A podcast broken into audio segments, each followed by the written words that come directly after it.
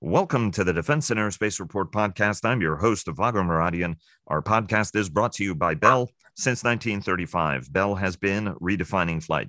Learn more about its pioneering spirit at bellflight.com. Hope everybody has had a great opportunity to take some time off and recover from a grueling Farnborough Air Show or a sweltering summer as we resume our daily coverage starting today. To curb inflation, the Fed again raised rates by 0.75% as debate rages whether America is in recession. Many consider two negative growth quarters as meeting that standard, while others counter that it's more complicated, especially given strong employment figures. Among the firms that reported second or half year earnings included Airbus, Albany, Babcock, BAE Systems, Boeing, Crane, Garmin, General Dynamics, HEICO, Hexcel, L3, Harris, Leonardo, MTU, Northrop Grumman, Raytheon Technologies, Rheinmetall, Safran, Teledyne, and Textron. Uh, among them, common themes were navigating supply chain problems and how companies are working overtime to make sure their suppliers' problems don't derail their production or deliveries, and workforce needs that are going to become exacerbated as demand for products surge in the wake of Russia's war on Ukraine and ramping up efforts to deter China from invading Taiwan.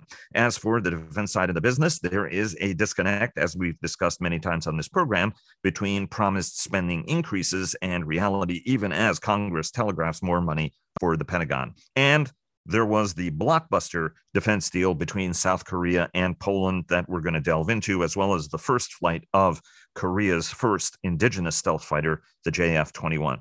Joining us to discuss all this and more are Dr. Rocket Ron Epstein of Bank of America Merrill Lynch, Sash Tusa of the independent equity research firm Agency Partners in London, and Richard Aboulafia of the Aerodynamic Advisory Consultancy, joining us uh, for the last time from Basque Country in northern Spain. Guys, welcome back to the program. It wouldn't be a Sunday without you. It's great to be here, Vago. Thanks. Yeah, thank you, Vago. Always a pleasure. Great to be on, Vago, and uh, greetings and good tidings from the Basque Country. And before we get started, our global coverage is sponsored by Leonardo DRS. Fortress Information Security sponsors our weekly cyber report, and Northrop Grumman supports our cyber coverage overall. And General Atomics Aeronautical Systems sponsors our coverage of strategy. And before we get to our roundtable, a reminder to check out our two weekly podcasts Cavas Ships, hosted by our contributing editor, Chris Cavas, and our producer, Chris Cervello, who clear the fog on naval and maritime matters, and the downlink with our contributing editor, Laura Winter, who takes a thoughtful weekly look at all things space. Uh, guys, as I said, welcome back. Ron, start us off as you always do. How did the group perform uh, last week against the, the broader market? And uh, obviously, right, earnings was driving this, given how many prominent U.S. companies uh, reported over the course of the week. Yeah, it was a, a good week uh, for the market. Uh, and I think there's a couple dynamics going on here. Um, having the expectation for GDP uh, was that we'd actually see it up a little bit, uh, and it wasn't. So we had you know, our second quarter of, of negative GDP. I think it was minus 0.9%. Um, ultimately, it'll be revised, uh, just like the, the read for um, GDP, GDP was last time. Uh, but that being said, we have two negative quarters of GDP. In the market's mind, it's there's no debate. That's that's a recession, uh, and so the market rallied. Why did the market rally? Because the market's interpreting that as the Fed is going to go easier on interest rates now, right? Because you know we have achieved what the Fed wanted to do, slow down the economy. We're in this so far maybe modest recession, so the, the Fed will probably move forward um, at a at a more delicate pace, or you know, I mean, if that makes sense. Now, the the rub is, however, we we have to see what inflation comes out as next. I think the next inflation read is on uh, August 10th, if I remember right.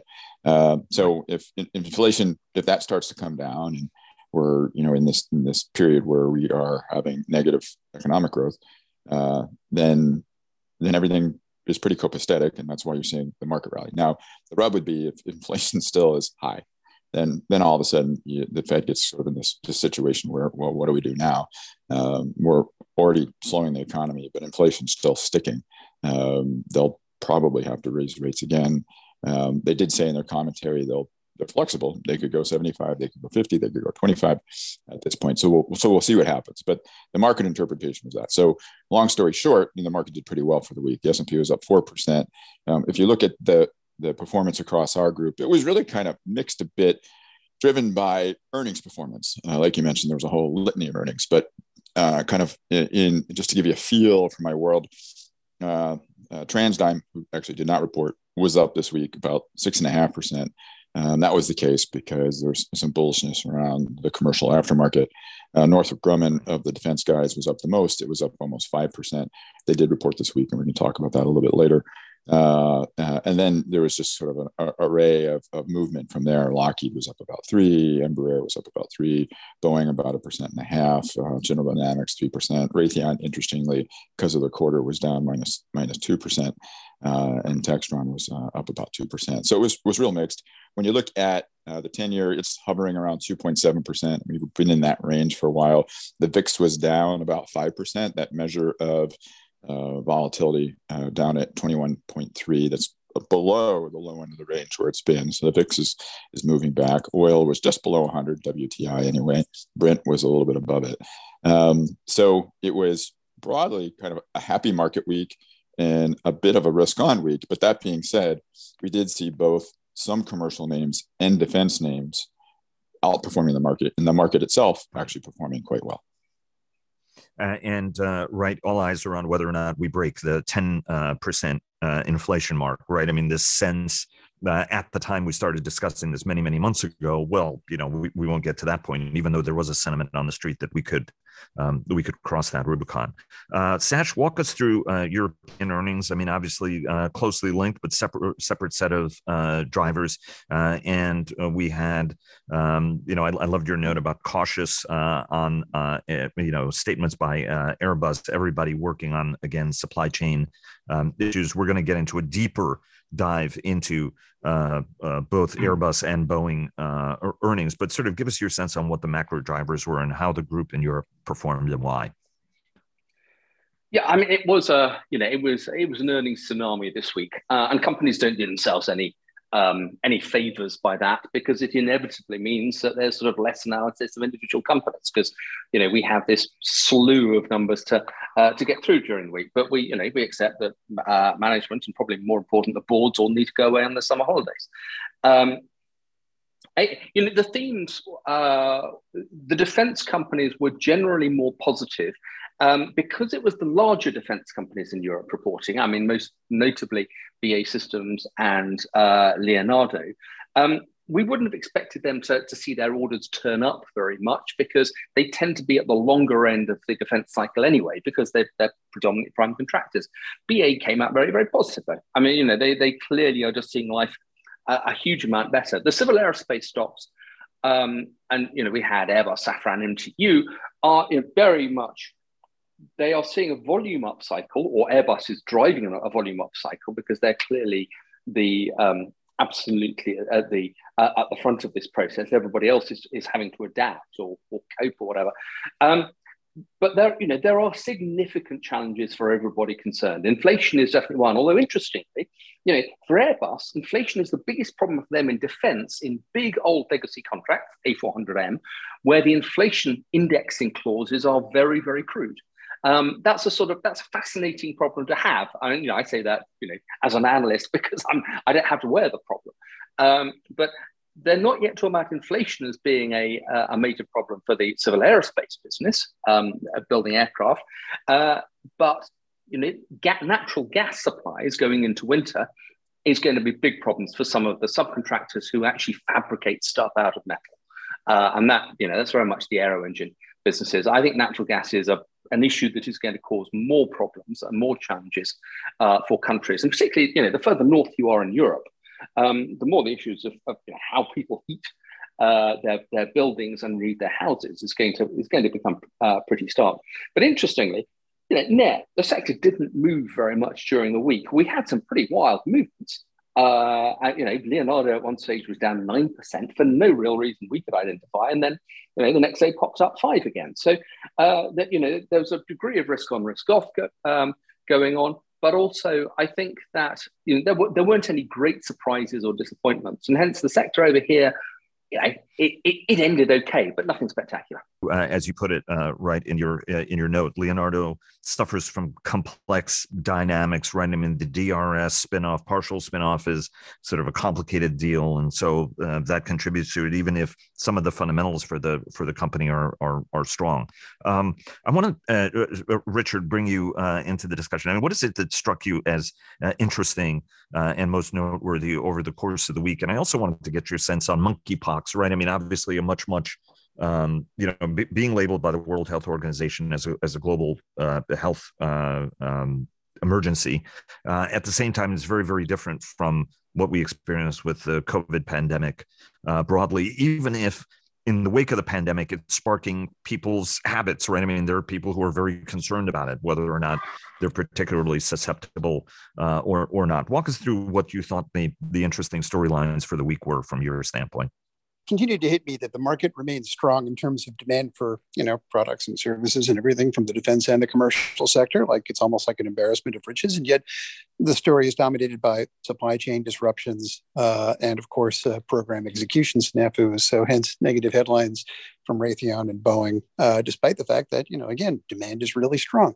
So it, this is a story in so many ways about you know execution and getting things right but you know i keep coming back to this. The one theme of the air show the other week was just gee this is not a bad problem to have relative to where we thought we might be say during the last air show or just after the pandemic began. Uh, you know we'll get it right eventually and things look the fundamentals look really strong. Monkeypox yeah what do we know? What do we know about anything to do with disease? I mean it could be another sars uh, that is to say a minor glitch or it could be something that's a bit more, well, let's hope it's not another COVID for God's sake, but that really looks like an exception in the course of human history and diseases. So let's keep our fingers crossed and uh, just hope for the best. Do, do you want to uh, talk briefly about the South Korean deal and, and, what it means? Because you tie their ability to deliver to actually the broader factors that are impeding um, some of the major primes around around the world. Talk to us a little bit about that deal and how there could actually be a tailwind for South Korea in this, as far as you're concerned. Yeah, you know, it was a really interesting development this week. From my standpoint, perhaps the biggest. You know, I mean, I think there's a number of interesting read throughs. The order, of course, was dominated by 48 FA 50 light fighters, which, of course, is uh, the combat version of the T 50 supersonic trainer. And it happened at the same time that uh, Korea's first combat aircraft, full up multi role combat aircraft, the KF 21, made its first flight. Uh, so, congratulations on that. What's sort of interesting is that pretty much every other aircraft combat aircraft is very badly supply constrained. You know, obviously F 35 being the real headline. F 16s keep getting delayed. Um, Rafale's real problem just getting to 30 a year. And then here comes a new player, very aggressive, idle capacity. And what's the lesson from the Ukraine conflict? The Russia's war on Ukraine? It's that numbers matter. And you've got Poland saying, well, we've got some F 16s, we've got F 35s, who knows when we'll get them. We could really use a few squadrons of a good light combat aircraft in the event something very bad happens. And there the Koreans are in the right place at the right time. So I think it was a fascinating development. Do um, any of you guys want to weigh in on that uh, really briefly before we start hacking through what is a giant yes. uh, morass uh, of, of earnings? Go ahead. Yeah, I, am actually. This is relatively rare, but I think I'll, I'll disagree with uh, Richard on this one. I mean, I think the um, uh, the TA50 element of the contract was the least important part of the Polish purchase. I'm puzzled as to why uh, they buy the TA50s. I don't think there's such a thing as a good light combat aircraft in Europe. Um, I, I, I, find it very hard to see the circumstances where you know, either Russia or Ukraine would fly an aircraft like that in their current conflict, i.e., in a heavily air denied environment. Um, I suspect that the Koreans see it being much more a, a lead-in uh, trainer for their F-35s. Uh, sorry, the, the, the Poles see it as being more a, a lead-in trainer for their F-35s than anything else. But you know, I mean, a good light fighter uh, has to carry a ton of self-protection equipment uh, to be survivable in uh, a modern European uh, environment. I was much more interested by what the Koreans are buying and what the Koreans are looking at uh, doing in terms of, uh, uh in, in, in, terms of land systems. I mean, they're buying artillery, they're buying armored vehicles from uh, the Koreans, and that's a that's very, very important for a couple of reasons. First of all, you know, the Poles clearly think it's they need to diversify their sources of supply. Secondly, I think they're sending a signal to Germany, which is if Germany doesn't shape up in terms of its foreign policy, in terms of arms exports, but also in terms of supporting Ukraine, uh, Germany loses the sort of preferential access to the Polish market. The, the Poles are clearly very upset by how badly uh, Chancellor Scholz is handling the whole Ukraine crisis. They weren't that keen on Angela Merkel either in many respects. And I think, you know, when you start buying artillery and armored vehicles and you are living next to the country that is the finest producer of artillery and armored vehicles, certainly in Europe and arguably one of the top two in the world, um, you're sending a very, very strong signal that this is a, you know, a buy Germany last policy. Uh, and I think the Germans need to pay attention to that because they can't afford to have a market as uh, you know as large as Poland, which effectively becomes blocked in quickly, let's do uh, a defense spending question, and I have uh, a question uh, for for Ron on this and how the market res- is responding to news from the Hill that the defense budget at least is is normalizing where it is we initially expected it to be. But is you know one of the things, Sash, that you've discussed is sort of the disconnect between expectation of strong uh, defense spending and the reality of how quickly those money taps are being opened. Again, a lot of concerns that even though there's seventy percent German uh, popular support for uh, the the government coming to the aid of, of Ukraine, uh, there is this persistent concern that the Germans are not doing enough uh, to support the Ukrainians. Indeed, this is a criticism in Washington as well. We're doing enough to keep Ukraine from losing as opposed to keep Ukraine from winning. Uh, and I think that Ukraine has to win and Russia has to lose in this. And I think that that is a strategic con- consensus. Otherwise, Putin is going to get up to more no good. Um, you know, what where where is that uh, uh, spending arc, right?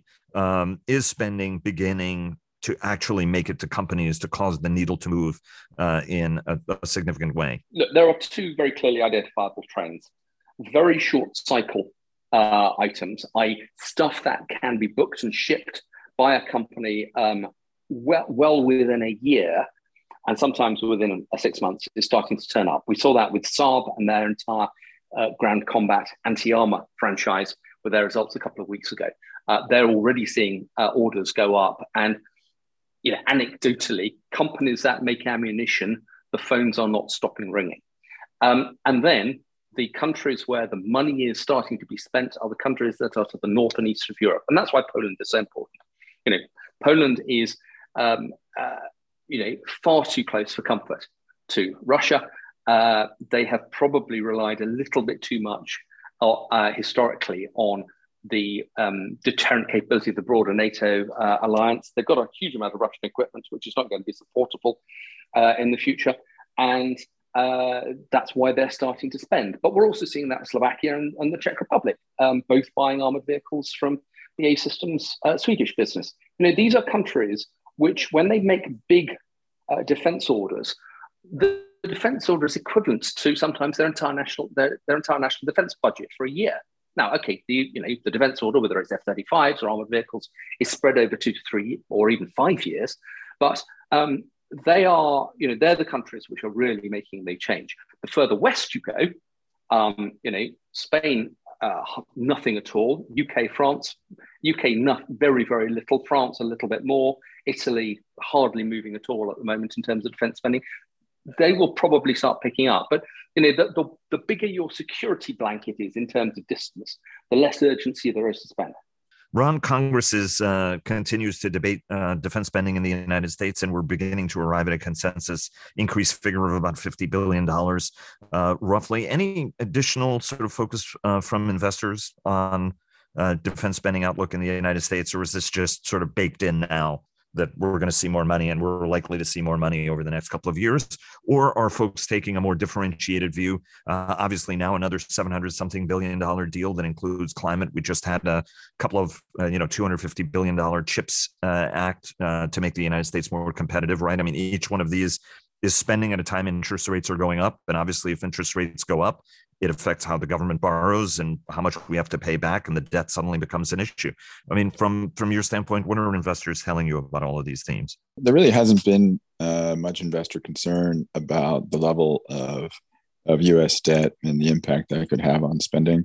Um, I would say now it's pretty well baked in that you know this year's numbers are going to be call it 50 billion plus or minus a bit higher than uh, what was originally proposed, and that we're on a trajectory of rising defense budgets over the next several years, particularly given you know the headlines and tensions of what's going on in, in the Pacific with China uh, and uh, what's going on in Eastern Europe. So, yeah, I mean, it's, it's not much of a debate. I would say probably the bigger debate, and even this is, I think, getting more well understood. Just the time it takes to make the sausage, right? I mean, the, the budget has to go through the government, then it has to come out of, uh, you know, from the treasury and outlays. It's got to go to the company. So by the time you actually see this in the top line of defense contractors, there's a, there's a delay, and I, and I think the market's starting to get that now. Um, the folks that originally uh, my sense is who got into defense because there could be some immediate upside because of what was going on in Eastern Europe uh, might be shaken out or have learned that, hey, you know, it just takes some time for all this to, to play out. Richard, uh, your sense on how all of these themes are sort of coming together and, and what they mean? You know, uh, here again, I think we're looking at a story about execution being the limiting factor because the cash is it's being produced. You know, defense spending spending in Europe is strongly on the rise, as we know. You know, it, it's really interesting just drilling down into the uh, proposed uh, U.S. defense budget. I had thought that 150-ish would be kind of the ceiling for procurement. It's now heading quickly to 160. Um, for you know, RDT&E is uh, healthfully above 130, most likely. I mean, this is an extremely strong market I mean, you look at the time it takes to filter through, as Ron says, also for the sausage to be made. We've got years ahead uh, of this cash being dispersed and then additional budgets probably being at an even higher level. It's pretty clear that there's broad bipartisan support for higher levels of defense spending. It's pretty clear that you know the macroeconomic limiting factors that used to be discussed by, well, uh, what we used to call deficit hawks, uh, just no one is discussing that anymore. It doesn't seem to be an issue. And of course, historically, you look at the last 70, 80, 150 years, there's really no connection between macroeconomics and defense spending anywhere. You know, and matter of fact, there's very little connection between export demand and other macroeconomic factors, like say commodity and resource prices. There's you know, defense spending purely takes place in a geopolitical context. People feel threatened, they spend more on defense we're in for a really good decade for all of the horrible reasons that we read in the headlines every day. Let's uh, move uh, to uh, company specifics, if uh, everybody uh, is amenable uh, to that. And Ron, start us off right. Tale of two companies. Let's start with Boeing and Airbus first, because obviously there's a lot of focus in terms of the competitive dynamics. Both of the companies very similar factors. Sash, I loved your note. You know, sort of, you know, one was very cautious. Airbus was very cautious, despite positive numbers. a sense among some, including our mutual friend Loren Thompson, that Boeing may have bottomed out at this point, and it's uh, upside. And certainly that's the narrative that the company wants uh, to get out there. Ron, start us off on what we heard from uh, these two giant companies uh, and some of the earnings that tie into that, right? I mean, these companies both have an enormous draft.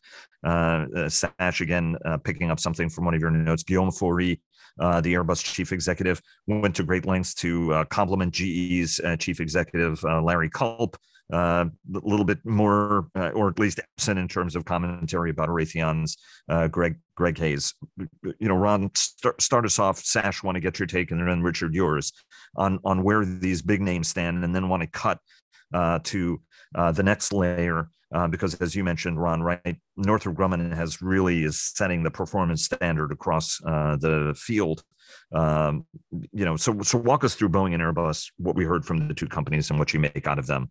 Yeah, on, on Boeing, let's start with that. I'll, I'll leave Airbus for Sash. I mean, I mean, Boeing was an interesting quarter because there was there was some good and there was some some bad, and it was it was really kind of mixed. I mean, the the the the, the part that really did the best was uh, Boeing services business. Boeing services was up and it had the highest margins in the company, uh, and you know Boeing services really was kind of the shining star.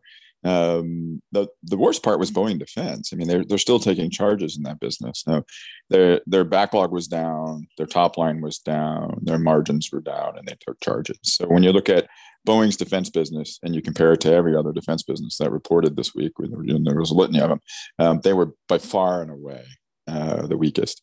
Uh, and then when you look at Boeing commercial, again, that was a mix of some good and some bad. Uh, on the good side, if you look at the margins at Boeing Commercial and you strip out um, sort of the noise, the underlying margins were, I think, about 6%, which is the highest margins we've seen Boeing print and Boeing Commercial for quite some time. Um, that being said, uh, they also cut their expectations on how many 737s are going to deliver this year, right? So they came into the year uh, saying that they were going to deliver uh, about 500 airplanes, and then uh, they're going to be below 500 airplanes. Now they're in the low 400s. In our forecast, we have them delivering about 395 airplanes this year. So, uh, you know that that that wasn't welcome news. They did telegraph pretty well um, that you know 787 was very close to being getting green lighted by the FAA. Then kind of Friday after the close, it was. Um, so uh, that's that's good news. So you know, Boeing commercial really was a mix of good, good and bad.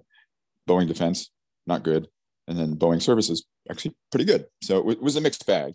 Um, they did generate some cash flow, not a lot, but they did generate some, which was uh, uh, you know in the right direction. Uh, so I think the, the market was initially really happy with them generating cash flow. If you look how the stock traded during the day, it opened up a bunch. I think it was like four or five percent, and then ended up closing the day down um, because uh, the, the, most investors were pretty disappointed in the cadence on how 737s are going to get delivered.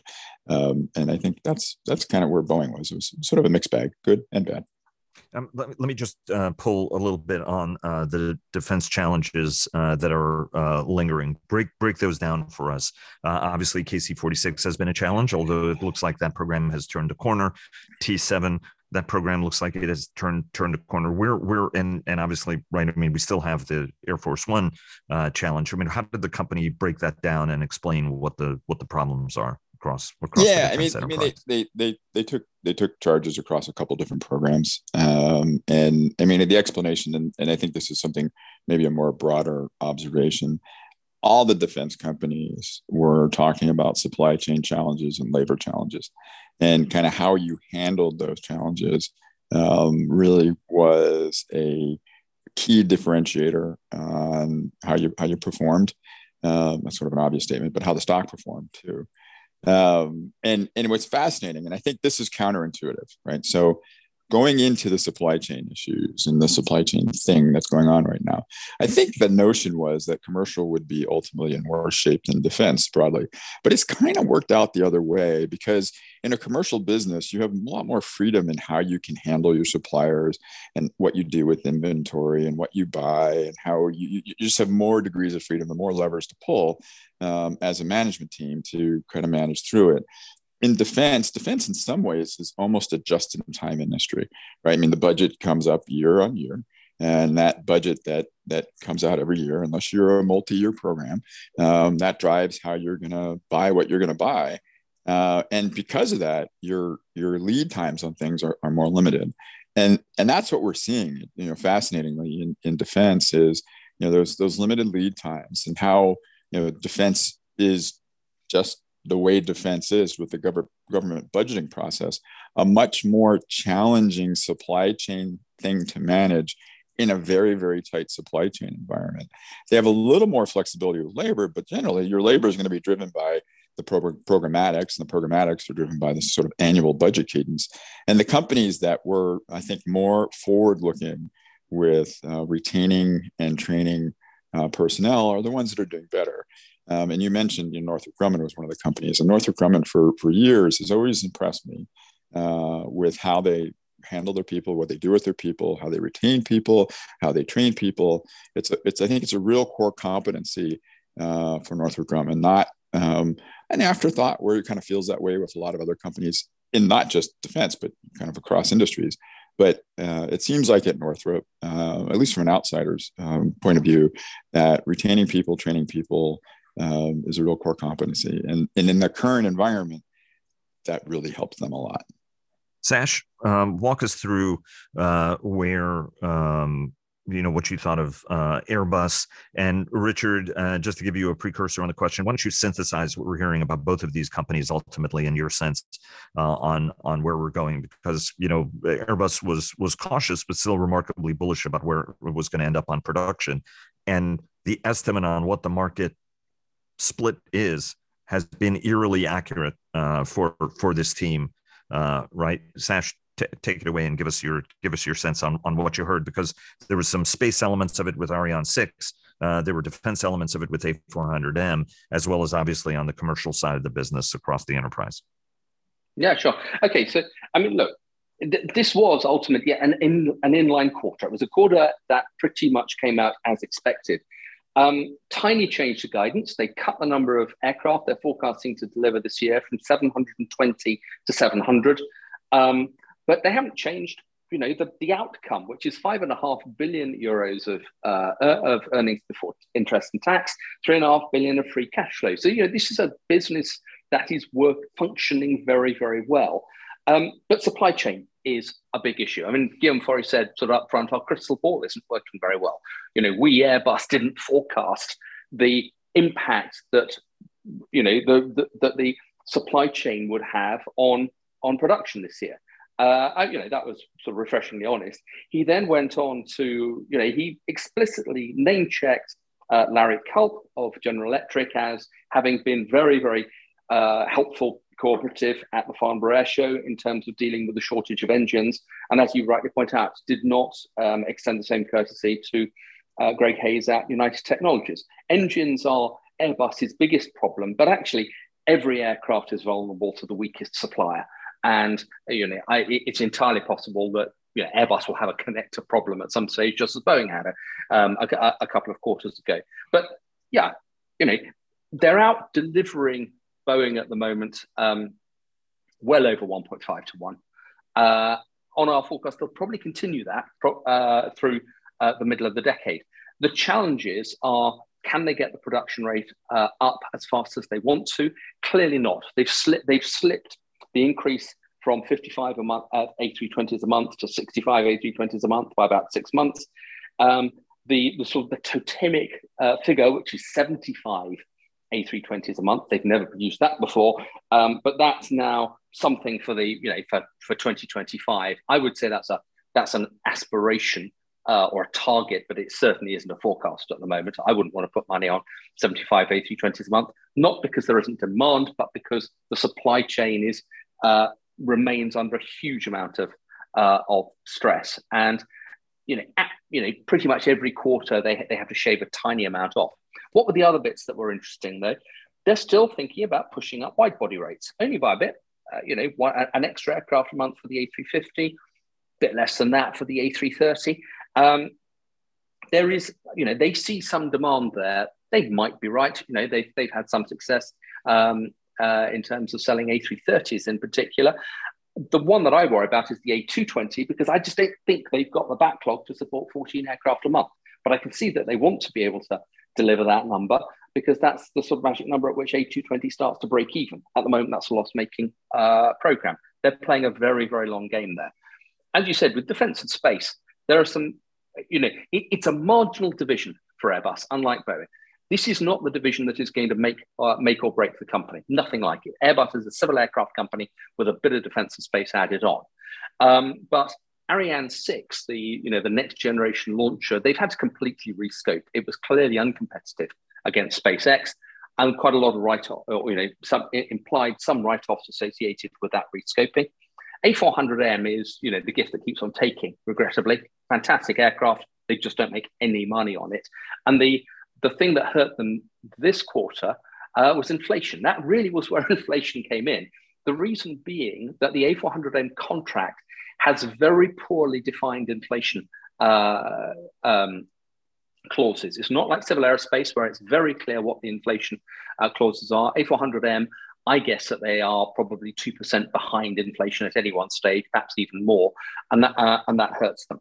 Um, but on the other hand, you know, if you look at their defense business, the Eurodrone um, is, which they are acting as the prime contractor, that's starting to pick up now, and that's that's driving the top line as well. So, you know, overall, in in line, but in line at, at a pretty high level for the industry at this stage. You don't listen to Airbus talking and think that they're referring to economies in recession to come to you know to circle back to your initial point about right. um, uh, you know where, where, are we in the economic cycle no their problems are generally those of growth and execution And a word from our sponsors, Ultra Intelligence and Communications sponsors our command and control coverage, and we are a proud Farnborough International Airshow media partner.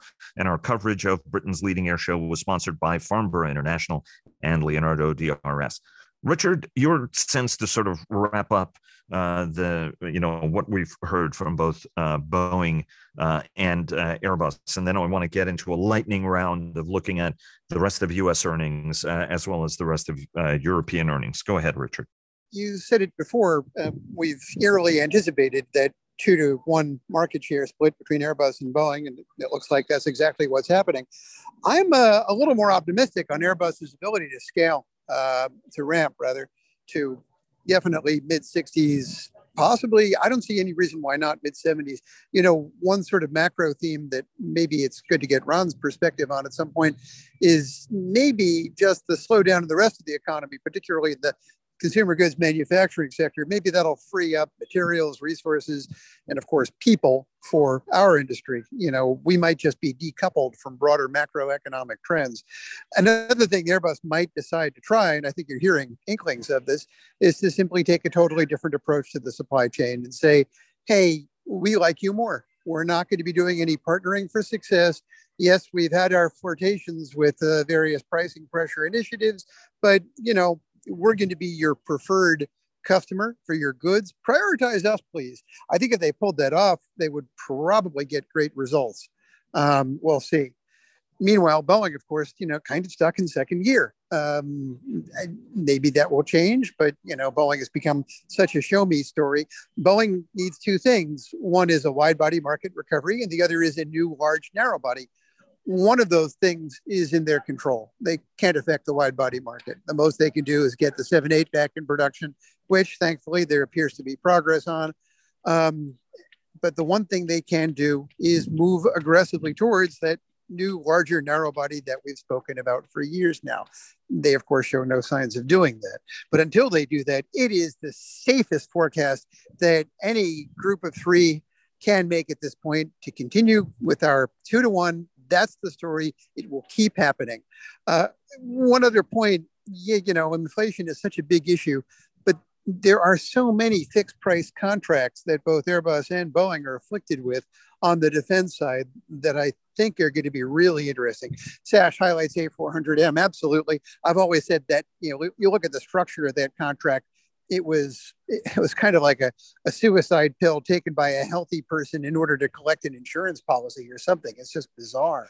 And it worked more or less well, kind of, sort of, maybe, unless, well, unless inflation happens. But what are the odds of that? Whoops. Um, and of course, Boeing, you know, just a bunch of lowball bids with you know, no, very little provision for inflation because of the fixed price nature of these contracts. KC 46, T7, worst of all. God knows, Air Force One, And of course, they're famous for now for saying, gee, we shouldn't have signed that contract. So, you know, you're going to have that pressure. And bizarrely, we're going to see both Airbus and Boeing pressured downward by their defense side, as Ron points out. By the way, uh, 10 points uh, on the suicide pill uh, thing didn't see that one coming. Uh, and uh, uh, kudos to you for the show me, right? Uh, Missouri's uh, state motto. And indeed, uh, Boeing just averted a, a strike there, narrowly averted a strike there at one of its most important industrial um, f- facilities. Ron, I'm going to give you a chance really quickly to respond to Richard and then give us kind of a round robin on what jumped out at you earnings wise, given the, the sheer the number of companies that reported, and whoever we don't get to this week, uh, we we will uh, touch base uh, and follow up on next week. But sort of you know answer, if you will, uh, Richard's question, and then uh, we can get into earnings. And then Sash, want to go around the horn with you really quickly as well on on what you thought were sort of interesting takeaways from European firms. Go ahead, Ron.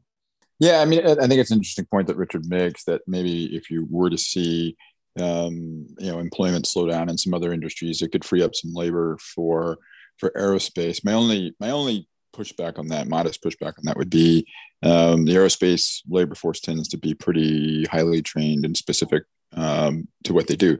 Um, so i'm not sure um, you know kind of regionally how that all that how that would work out. Um, but um, you know kind of maybe counterintuitively if we're to see a bit of a slowdown maybe that would be a welcome thing um, from a labor perspective uh, for for the aerospace and defense industry. We'll, we'll ultimately see.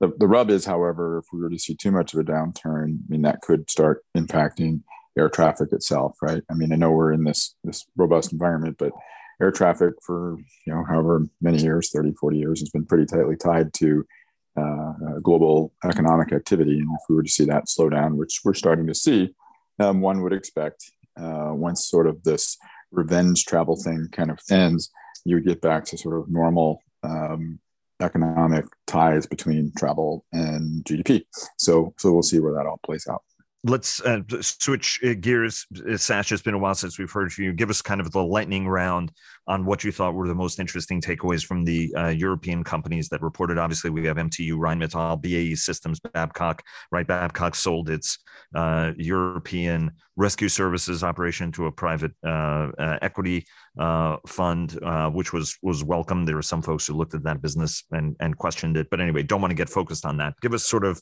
you know the the broad takeaways from your standpoint and the things that you think uh, the audience should uh, should have in mind uh, at the end of this program? Okay, first takeaway: European companies have got an incredible tailwind at the moment from the strength of the dollar against the euro.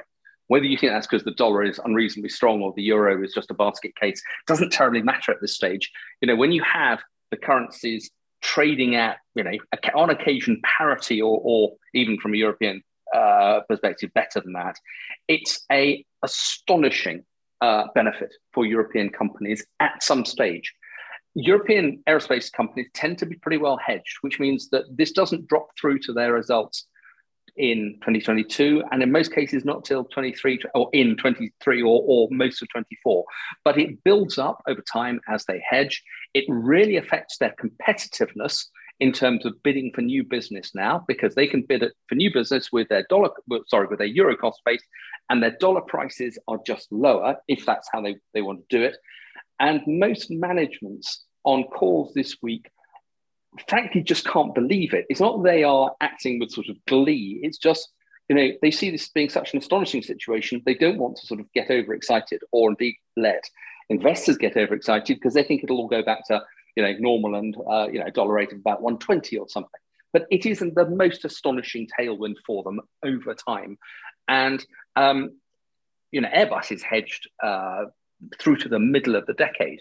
But if Airbus has any uh, empty slots, they, you know, their competitiveness uh, against an equivalent Boeing aircraft is uh, is 20% better than it was um, uh, six nine months ago. If they choose to take it take it all as price. So that that was the that was the first um, uh, first big theme. And then just, you know, at, at the micro level, um, Babcock was interesting, I think. This is UK defence contractor predominantly. It's got civil aerospace or civil aviation services activities, which they are getting rid of because uh, running a whole load of helicopters doing uh, fire and rescue stuff down in Europe is fragmented and astonishingly low uh, uh, low return on capital and, and low margin. But what was interesting is that they said they're starting to see signs from their key customers, not just the UK, um, uh, Canada, Australia uh, as well, but starting to see signs from their key customers of um, Ukraine related uh, demand. You know, effectively, these are phone calls saying, What can you do? Their bet, and the CEO, David Lockwood, I think has got a very, very good handle on the industry, is that when politicians come back from the summer break, things start to get much more uh, focused because it'll be obvious that Ukraine has not gone away. Ukraine is actually, you know, the war of this decade probably, and uh, that's when you start to see, and that's when they start to see inquiries turn into orders. They were much more bullish than I expected them, frankly.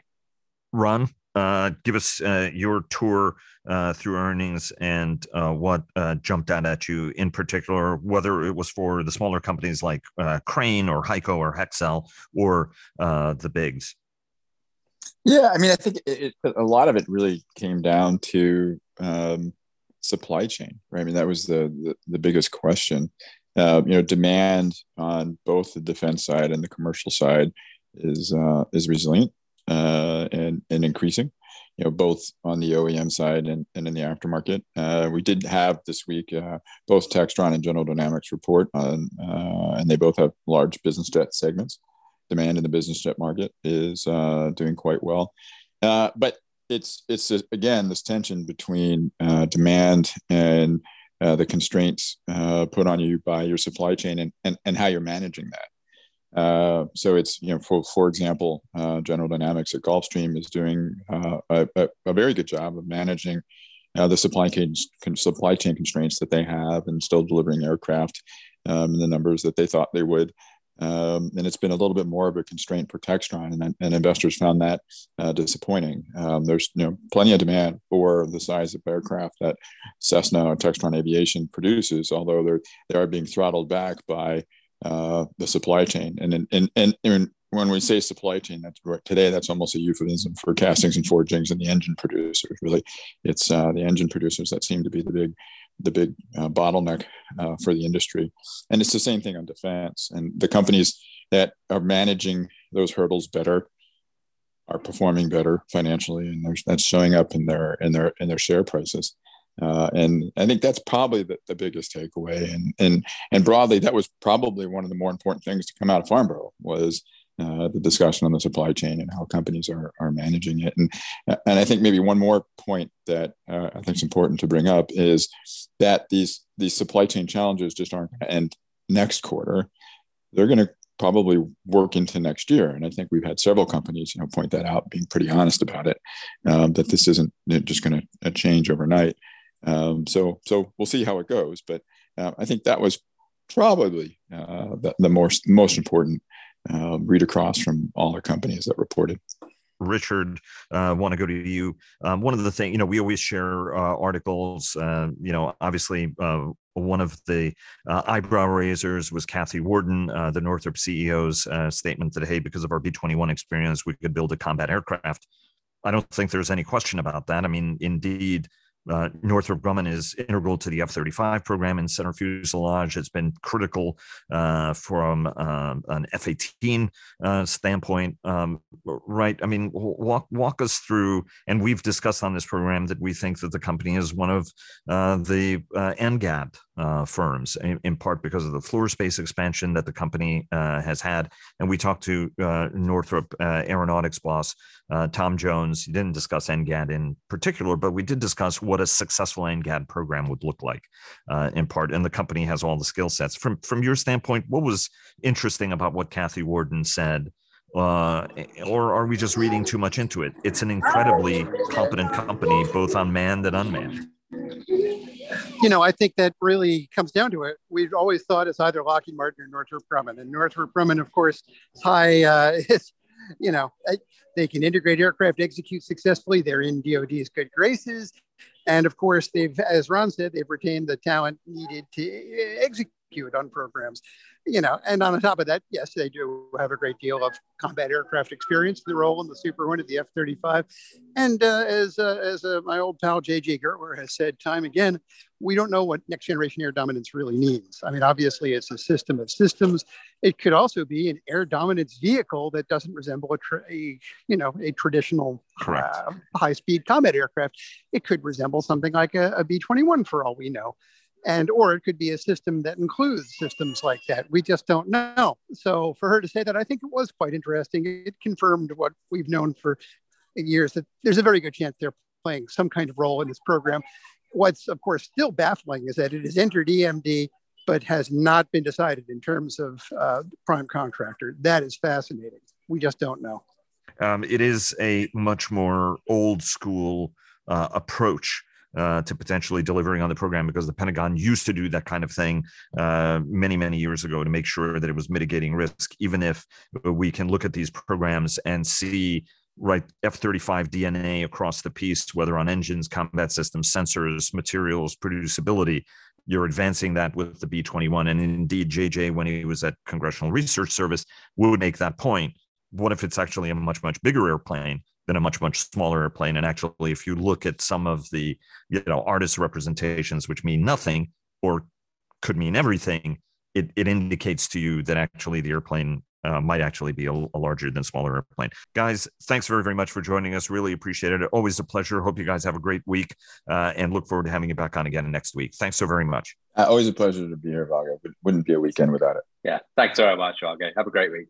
Great to be here, Vago. Thanks for having us on. Uh, indeed, and uh, bon voyage, especially to you, uh, Richard, as the family decamps back to the United States, uh, and look forward to having you back on, uh, back in this uh, time zone and in this city. Everybody, thanks very much again.